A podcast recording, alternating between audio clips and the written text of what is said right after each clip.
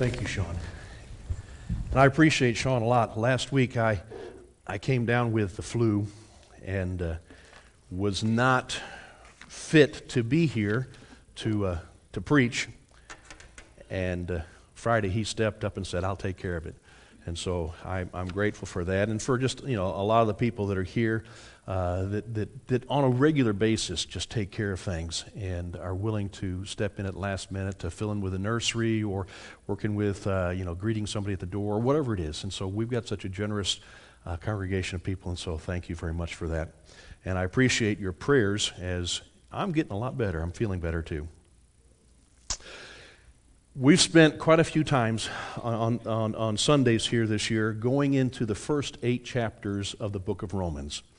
And we finished that up last week with Sean's message that wrapped up Romans chapter 8. We're going to begin Romans 9 in January. Uh, and in December, we're going to take a little break and, and do some messages that, that, focus our hearts and, and, our thoughts on Christmas and what God has done for us there uh, at the birth of His Son and take a, take a closer look at that. But today, I want to kind of look back at where we've been here in Romans chapter 8 and, and bring us to a point where we kind of figure what, what all he's been talking about to this point. Romans chapter 1 through 8 is a good dividing point in this book, this letter that he has written to the church in Rome. And, and these first eight chapters kind of really um, present one aspect of his message, and then 9 through 16 will carry on with the rest of it. so if you have your Bibles, you might want to pull up the book of Romans, or if you've got one of our scriptural journals out there, get it ready because we're going to kind of fly back and forth through some of the things in here as we look, take a look back. Before Maurice and I moved here to Union in 2019, we spent about 20 years in Versailles, Missouri, round around Lake of the Ozarks. And for about 15 of those years, we lived out in the country, uh, surrounded by neighbors that were uh, the horse and buggy Mennonite. And what an interesting community that was. I could tell you all kinds of stories about horses getting lost in our yard and having to chase them down, and, and uh, you know, just a variety of things. Horse and buggies late at night, you know, as, as the boys and girls are on their dates and they've got their buggies all decked out with, you know, running lights and, and everything, and, and it's, it's just interesting. However, one of the things that I, I, noticed about these families in our area, they put up signs at the entrances to their farms right next to their mailboxes. And these signs would often have something that would, that would communicate their faith in God and also their, uh, what they wanted to kind of communicate to those who were driving by and, and as, a, as more of a passive, suggestive way of their, their message about God. Now, as, as those people would drive by, they might see signs that would say something like, Are you ready for Judgment Day? Or they would see a sign that would say, Repent before it's too late, or For the wages of sin is death, and fear the Lord and keep his commandments. And some might even be a little more uh, helpful, such as, Jesus is the answer. And, and wonderful statements that they would make. Now, I'm sure that, that the messages were supposed to help bring about a conviction of the heart for uh, putting a little bit of the fear of God in the sinners who were driving by, all right? uh, and, and maybe hopefully direct them to, to Christ. I, I think most people believe that there is really only one way into heaven and to be prepared for on Judgment Day, and that is to be good, to do what is right, and to live a, a, good life.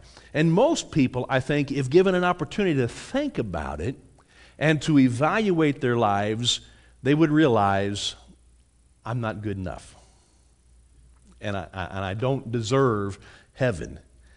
The greatest error, however, that I think many of us have is the assumption that there is only one way to heaven, which is by being good and obeying the law and being right with God.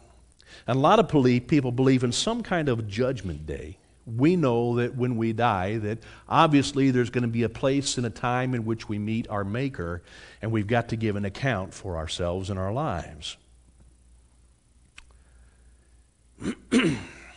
Some people look forward to that with their perceived righteousness because they think, I've done a lot of good in this world. Like the Pharisees of old in Jesus' day, they would brag about themselves, as, as Sam had kind of mentioned in his, his uh, communion meditation. Some would speak about how good they were and bring their offerings and, and boast about that, while others would beat their chest and say, Be merciful to me. The book of Romans, especially these first eight chapters, provides us with a solution to this common problem that we have. And it does so by teaching us that there's not just one way to get into heaven, which is by being good, but there's another way which we discover here in this book called grace. It very clearly teaches us that for those of us who are sinners, being good is not going to cut it because we've already blown it. But there is another way that this, this way that is outside of the law, a way of grace. Now, technically, a person could use either of those methods to enter into heaven. You're either going to be really good, good, good, and never do anything wrong, or you're going to have to be like me, have blown it, and need somebody to save you. And so we need this. So Romans 6 tells us this wonderful statement there that, that we're no longer under law, but we're under grace. This is the main aspect that, that Paul wants to get to us in this passage here that he's writing to the church at Rome. One of the greatest blessings of knowing the gospel of Jesus Christ is that it gives us the choice between these two ways of being right with God. The good news, the gospel, shows us that that we're not limited to by what we can do to get into heaven, which is being obedient to the way of law. Rather, it provides for us another understanding, another opportunity that our gracious God in heaven has made possible for us, not by anything we have done, but by what Jesus has done in His perfect obedience to the law by giving us this gift. This is the way of grace, and this really is the grand theme of Romans chapters 1 through 8. You've blown it, but there's grace. Now, there are two choices that, that are involved in this, and these two choices kind of uh, they're, they're, they're, made up this way. There's, there's, there's the, the, the two kinds of righteousness there's personal righteousness, and then there is God's righteousness. All right. Now, in, in this person, in this righteousness means that righteousness means that we are satisfying the conditions of the commandments of God, and so we have we have obeyed them to the letter, and and so that's that is the condition that we have to have in order to be righteous. That we've got to perfect what the commandment is in our life. And so for me, the first thing we need to look at is how are these, how are these laws and how is God's law satisfied? Well, it's satisfied by the commandments and by the penalty. So, obedience to the commandments or suffering the penalty. Those are the only two ways in which we have this way of law. You either obey or you are punished. That's it. All right? So, how can we, in our own personal righteousness, achieve that? Well, let's examine that, our personal righteousness during our life. This is how we satisfy or we obey the commandments of God. To be right with God by personal righteousness, I am required then to know what those commandments are and then to live by them and not break them in any fashion. That's just the way it's supposed to be. All right? We must live perfect lives. So, what kind of personal righteousness do we have? Well, here's what Paul says in Romans chapter 3, verse 10. He says, As it's written, no one's righteous. Uh, no, not even one. So, I've blown it. But, but that's Paul. But if you step back even into the Old Testament, in an Isaiah chapter 64, verse 6, Isaiah makes this statement. He says, We have all become like one who is unclean, and all our righteous deeds are like polluted garments. We all fade like a leaf, and our iniquities, like the wind, they take us away. So, personally, I'm not righteous.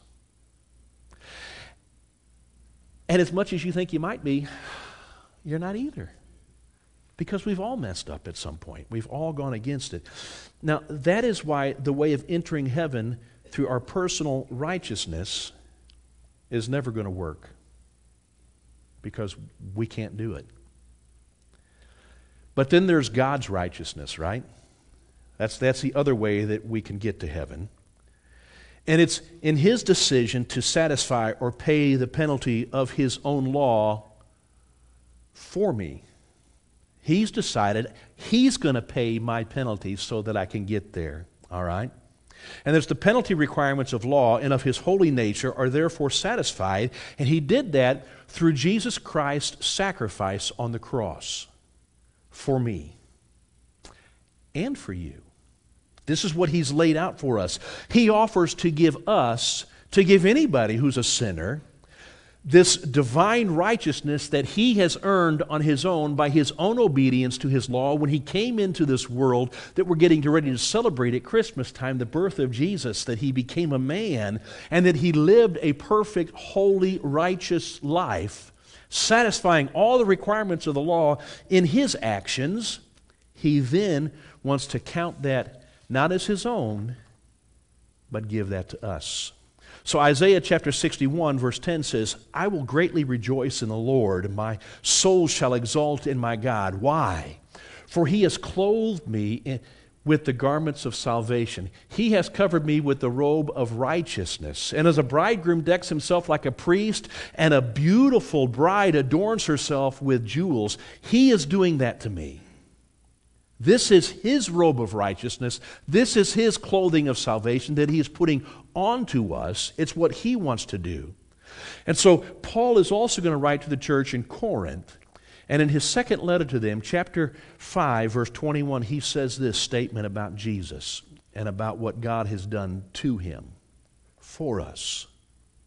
He says, For our sake, he made him to be sin who knew no sin, so that in him we might become the righteousness of God.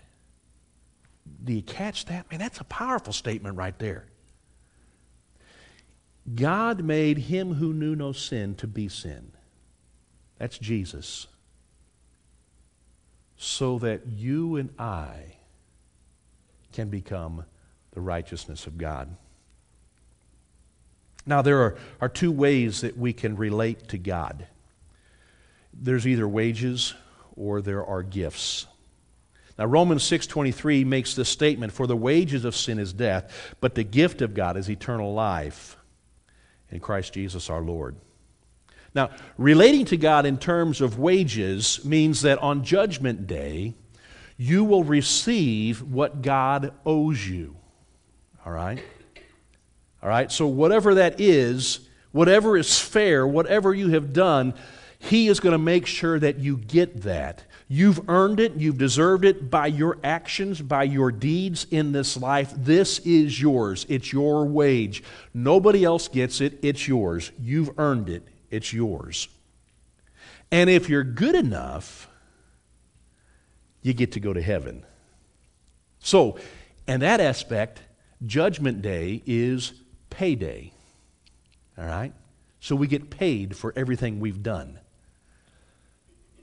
good and bad. Now, relating to God's in terms of gift means that Judgment Day is like your birthday.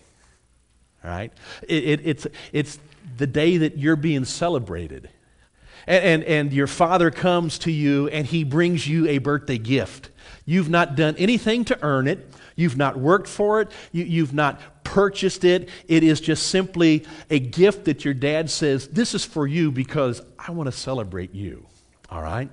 So we can relate to God in one of these two ways either demanding our pay by what we have earned and what we deserve, or we can relate to God in the gift aspect where we receive from Him what we didn't earn on our own, and yet He graciously wants to give us because of His love. Now, involved in these two choices, I know the scripture speaks about the gate of heaven, but maybe I want us to consider there are two gates into heaven. One gate is, is the gate of law, and the other gate is the gate of grace. Now, Romans will tell us a lot about this. In Romans 6 14 and 15, it says, For sin will have no dominion over you, since you are not under law, but under grace. Right? What then? Are we to sin because we're not under law, but under grace? By no means. So we've got these two things, law and grace, that are kind of two ways of, of relating and dealing with God and entering into this relationship with Him in heaven. To be under law means that you are now, in essence, standing in the law line, waiting to go through the gate of law based upon all your good works and your good deeds and everything that you've done. And that line is really filled with basically everybody in, in this world for all history. They all begin standing at that line of law through the gate of law to get into heaven. We're waiting for Judgment Day, and we're going to receive what we have earned when we get to that gate.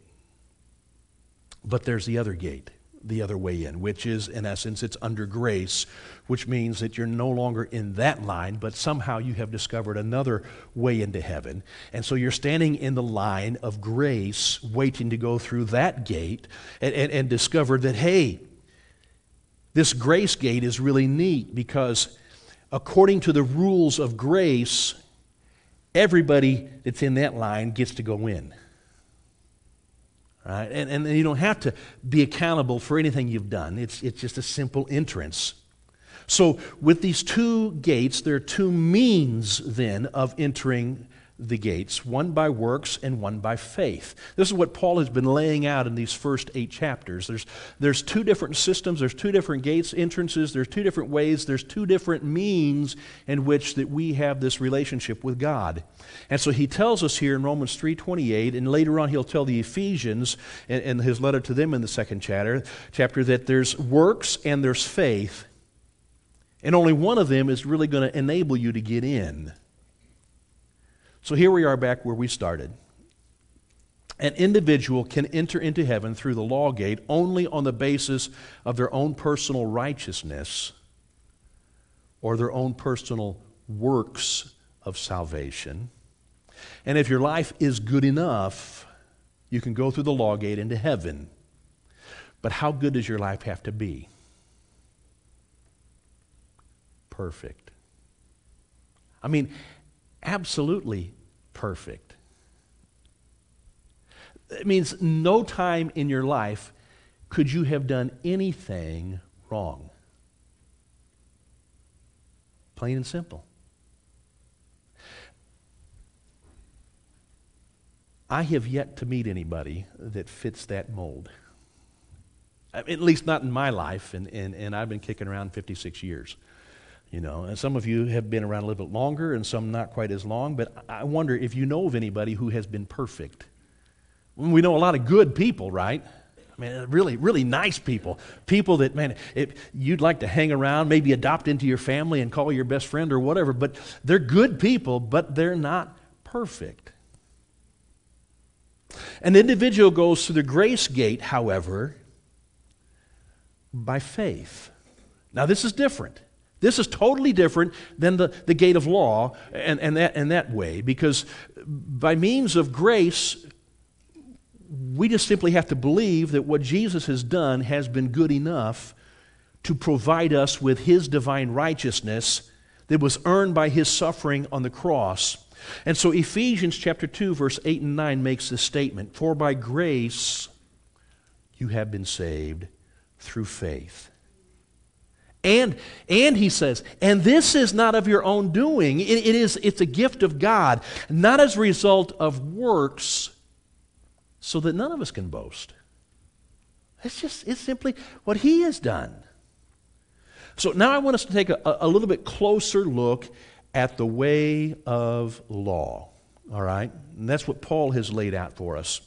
The word law is used in two different ways in Scripture. It's used as a code, like a code of conduct, and it's also used as a system, as a means, all right? So it's used as a code and as a system. Now, law as a code of conduct, in essence, it's, it's that God, our Creator, has established some commandments and, and that we are all obligated to obey. Everyone, everyone, there's nobody that is not under a law code of a way of life simply by virtue of being created by God. We're there. God is our creator has given everyone a list of commandments to live and obey. Matter of fact, James 4:12 says that there's only one lawgiver and judge, he who is able to save and to destroy. But Isaiah makes this statement in 33:22, "For the Lord and judge he who is able to oh, no, for the Lord is our judge, the Lord is our lawgiver, the Lord is our king. He will save us." Now, oftentimes you might hear people talk about pagans. Pagans are people who are outside their knowledge of the Bible. They really have no full understanding of who God is or anything about God or about Jesus or about the saving work that He has done for us. They're just people who have no knowledge, really, of God. All right? They are still subject to what we might call a heart code, something that's innately in them that they have to live by in and of themselves. Paul makes the statement this way in Romans chapter 2, verses 14 and 15. He says, For when Gentiles or pagans who do not have the law by nature, by their own nature, do what the law requires, they are a law to themselves, even though they do not have the law. They show that the work of the law is where? written on their hearts, while their conscience also bears witness, and their conflicting thoughts accuse or even excuse them.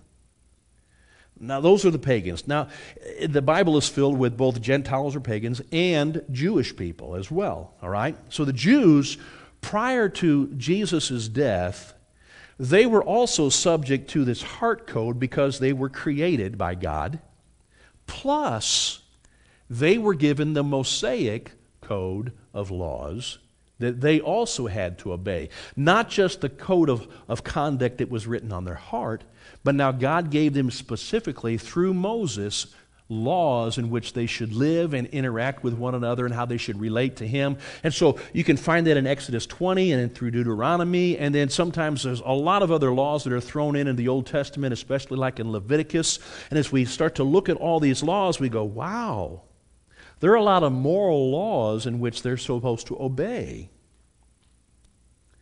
Now, since Jesus, everyone, it doesn't matter whether you're a pagan or whether you're a Jew, every one of us, effective the day of Pentecost in Acts chapter 2, we are subject not only to the heart code, but we're also subjected to a new covenant code that Jesus established, and that's recorded to us in the New Testament. All right? As well as the moral laws that are probably out there in the Old Testament because they really are what should be written upon our hearts. All right, so that is the code of conduct. The second way that law is spoken about in the, in the scriptures is as a system. All right?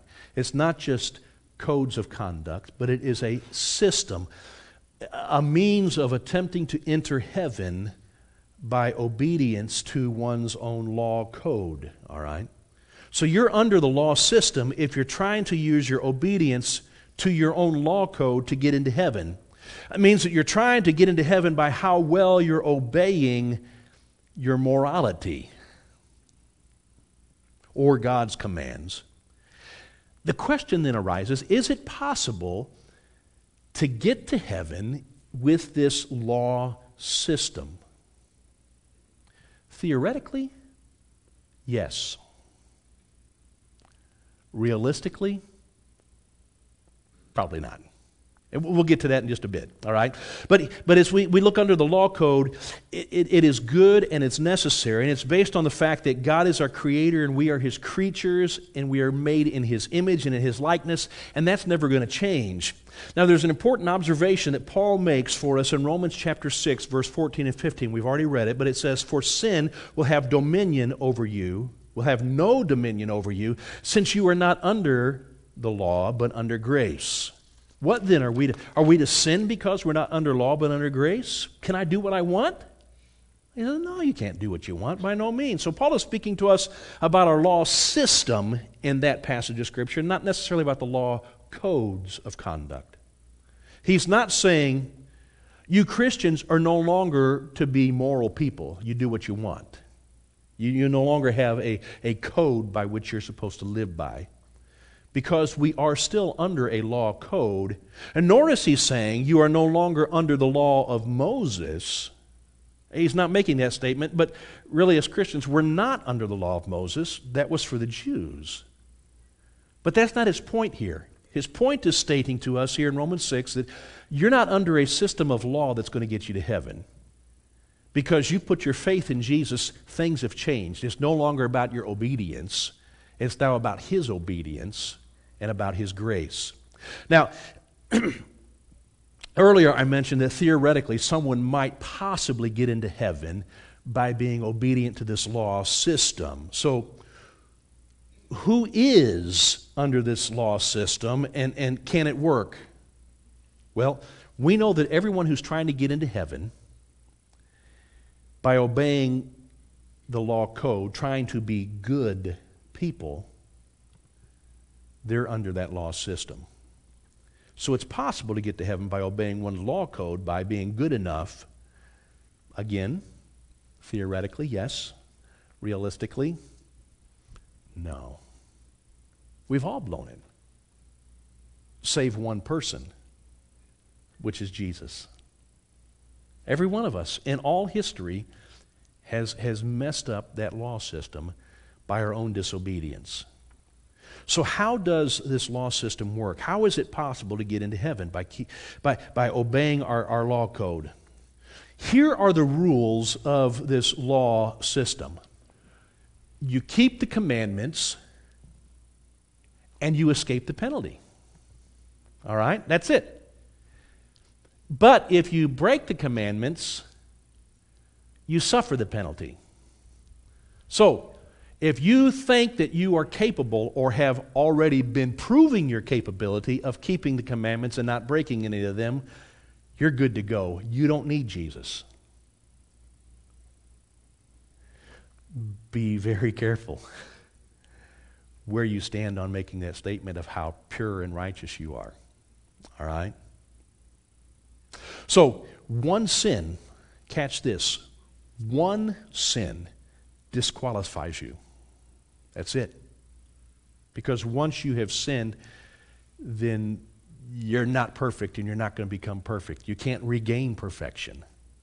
There's no way of, of, because that's all it takes is one to break it. Galatians chapter 3 verse 10 says for all who rely on the works of the law are under a curse. For it's written, cursed be everyone who does not abide by all things written in the book of the law and do them. James writes to us in his letter, the second chapter, verse 10, he says, For whoever keeps the whole law but fails in one point has become guilty of it all. All right, the possibility is there. Jesus proved that because he was obedient. You and I have failed. None of us have achieved it. So that's bad news. And so the bad news for those who are under this law system, Romans 3:23 says that everybody has sinned and fallen short of the glory of God. So here's the main point of Romans chapter 1 verse 18 through chapter 3 verse 20 that no one absolutely no one Paul has identified within that passage of scripture that there's no one who's going to get to heaven by means of this law system since everybody every one of us have sinned. And once you sin, you can never be perfect again. You've blown it, and your, and your case is lost. All right? The law gate is forever shut to sinners. But let's look at the ending of that section of 118 through 320, and let's look at verses 19 and 20 of chapter 3 in Romans. Now, we know that whatever the law says, it speaks to those who are where? Under the law. So that every mouth may be stopped. In other words, you can't talk. You can't even speak in your own defense if you're under this law system. He says, and the whole world, the whole world may be held accountable to God. For by works of the law, no human being will be justified in his sight, since through the law comes the knowledge of sin. Everything that Romans 1 18 through 320 is telling us is aimed at making this point that by works of law, no person is going to be justified in God's sight. None of us.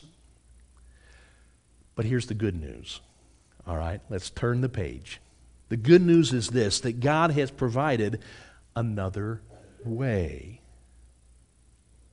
A way that is totally opposite of this law system. All right? A way to get into heaven uh, of salvation totally different from anything that we ourselves can do. And one that actually works for people who have blown it, who have become sinners, guilty of breaking the law. All right? This other way of getting to heaven is the system of grace. And so, here in Romans 1 through 8, that's what he's been trying to lay out all of this, building us, showing us how terrible and awful we are, but then how wonderful God has been to provide a way for us, in spite of ourselves, to get to heaven. Right? So this grace is there. Everything in the second main section of Romans chapter 3 verse 21 through chapter 5 verse 21 is aimed at explaining this way of grace since the law system doesn't work for sinners. So let's take a closer look at the way of grace. The concept of grace has three connotations in its relationship to our salvation there is the source of salvation all right the source of salvation it, it, it is the grace is an attribute of God, of who He is and His nature, and it, it's an aspect of His love for us. This is what causes God to want to save us and to make it possible for anybody to be saved. It can also mean the content of salvation. This is that grace is the gift, it's the content, it's the gift of salvation. This bestowed upon us by God.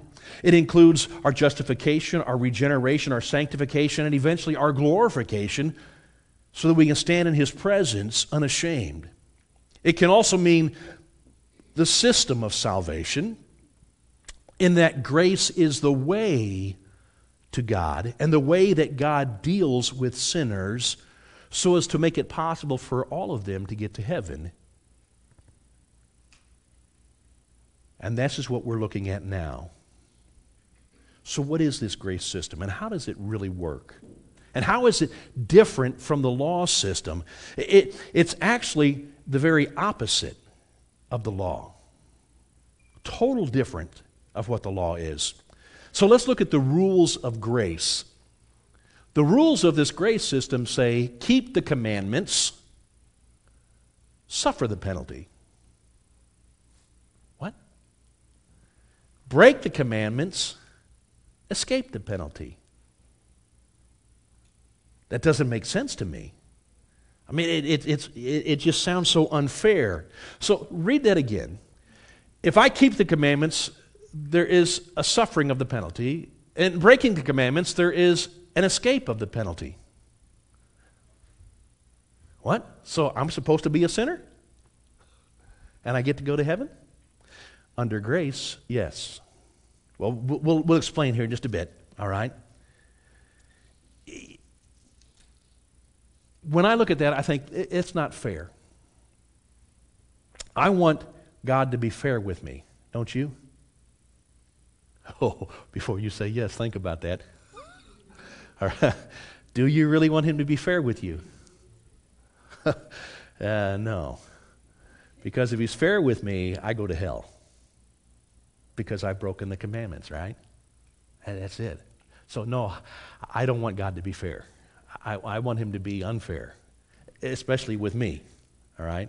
Maybe I want him to be fair with you, but with me, I want, I want him to be unfair.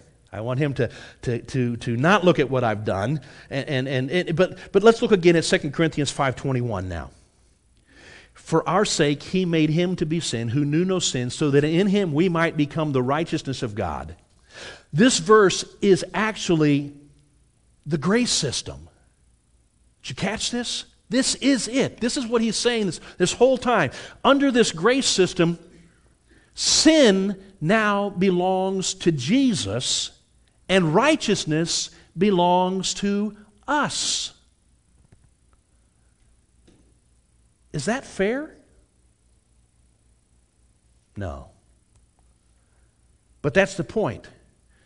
Grace was never meant to be fair. It cannot be fair. It must not be fair. Matter of fact, by its nature, grace is the opposite of fair. While on the cross, the righteous Father God in heaven, he treated Jesus, the innocent one, and he suffered the penalty that we deserve. All right? So let's go back to the rules of grace again. The first line was you keep the commandments, but you suffer the penalty. But that only applies to Jesus. He kept the commandments, and yet he suffered our penalty. We break the commandments, and we escape the penalty. That only applies to Christians by faith. All right? This doesn't make sense, but this is what God is doing for us. Under the grace system, God treats us the way Jesus deserves to be treated, and He treats Jesus the way we deserve to be treated. Jesus took what we deserve, and we get what He deserves, and in each case, the opposite is fair.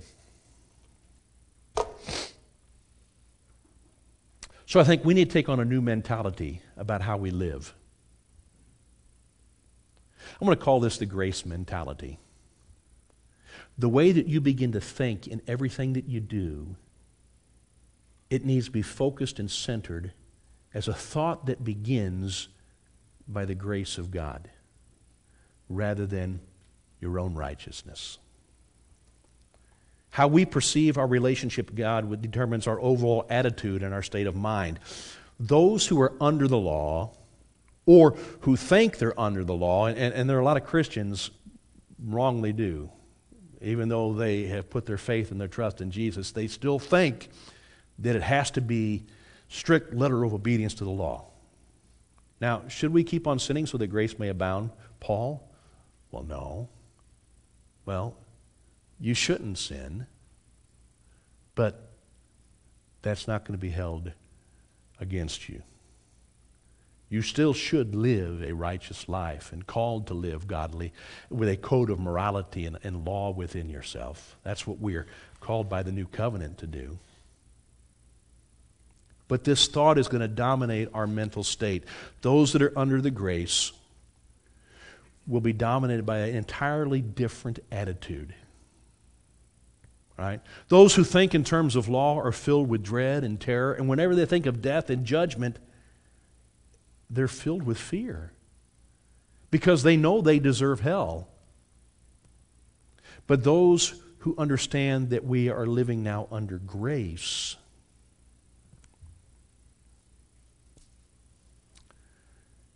we have joy, we have hope. We can have confidence and assurance that when we stand before God, He's not going to bring up all my dirty little deeds.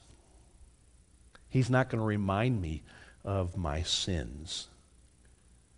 Because how he sees me is by the blood of Jesus, robed in his righteousness, not of my own.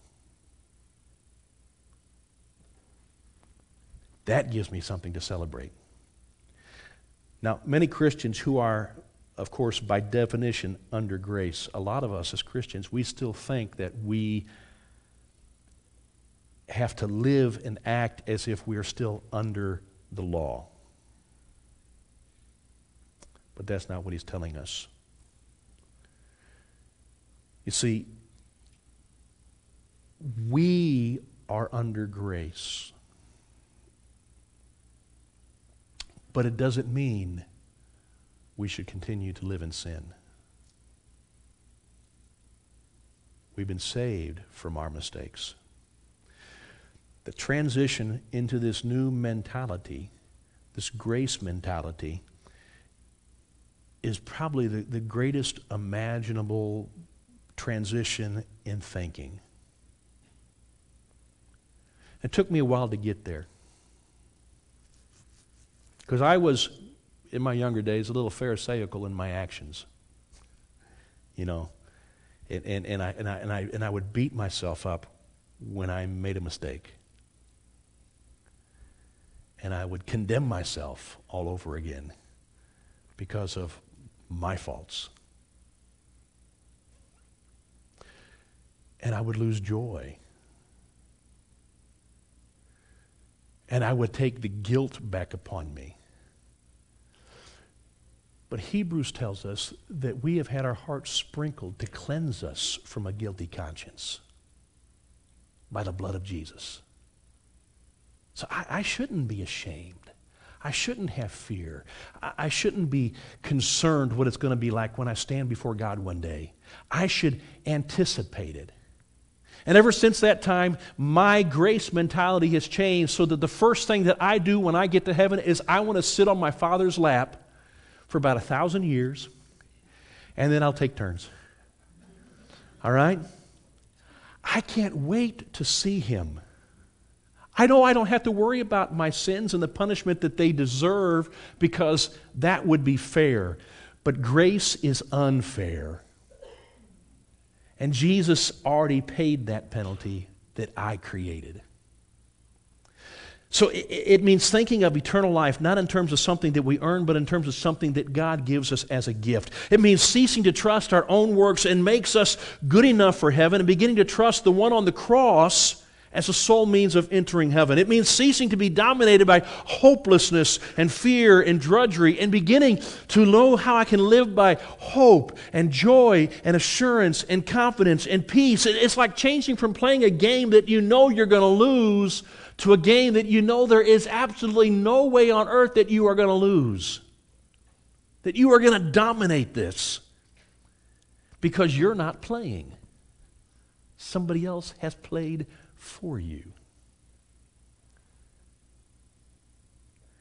If we need peace and assurance, I think we need to think in terms of grace. That's what he's been telling us in these eight chapters. You can either have it the law way or you can have it the grace way. I'll take it the unfair way, right? So, what are you going to say at the heavenly gate when God asks you why he should let you come in?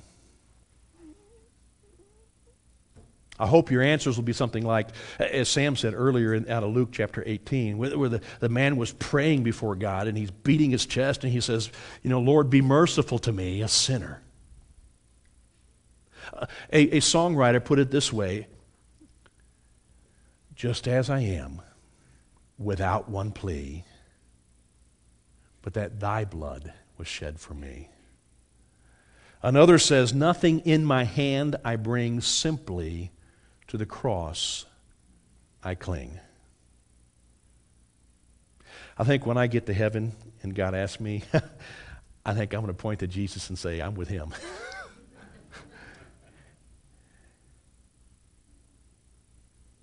I pray you can do the same.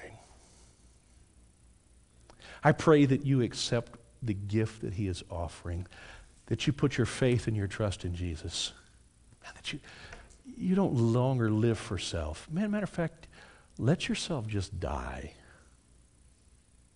and learn to live anew. Bury the old man, the old woman, the young man, the young woman, whatever it is. Be united with him and his death on the cross and be raised into a glorious life. Let's pray. Father, we are not innocent at all. Matter of fact, we're guilty. But I am so thankful that you do not see my guilt any longer because of Jesus. And Father, while I know it is not fair that He took the penalty for me, I also know that it was your love who put Him on the cross for me. Father, no longer do I want to live in obedience to try and earn my way to heaven. But I want to live in obedience because I love you. And I'm grateful for what you've done. Thank you. Thank you so much for Jesus. It's in his name we pray. Amen. Let's stand together.